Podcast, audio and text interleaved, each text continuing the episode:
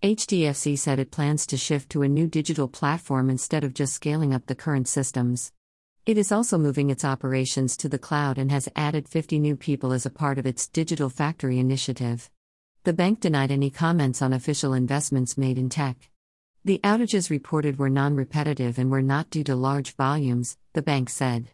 The focus will now be on upgrading its systems over the expansion of the bank.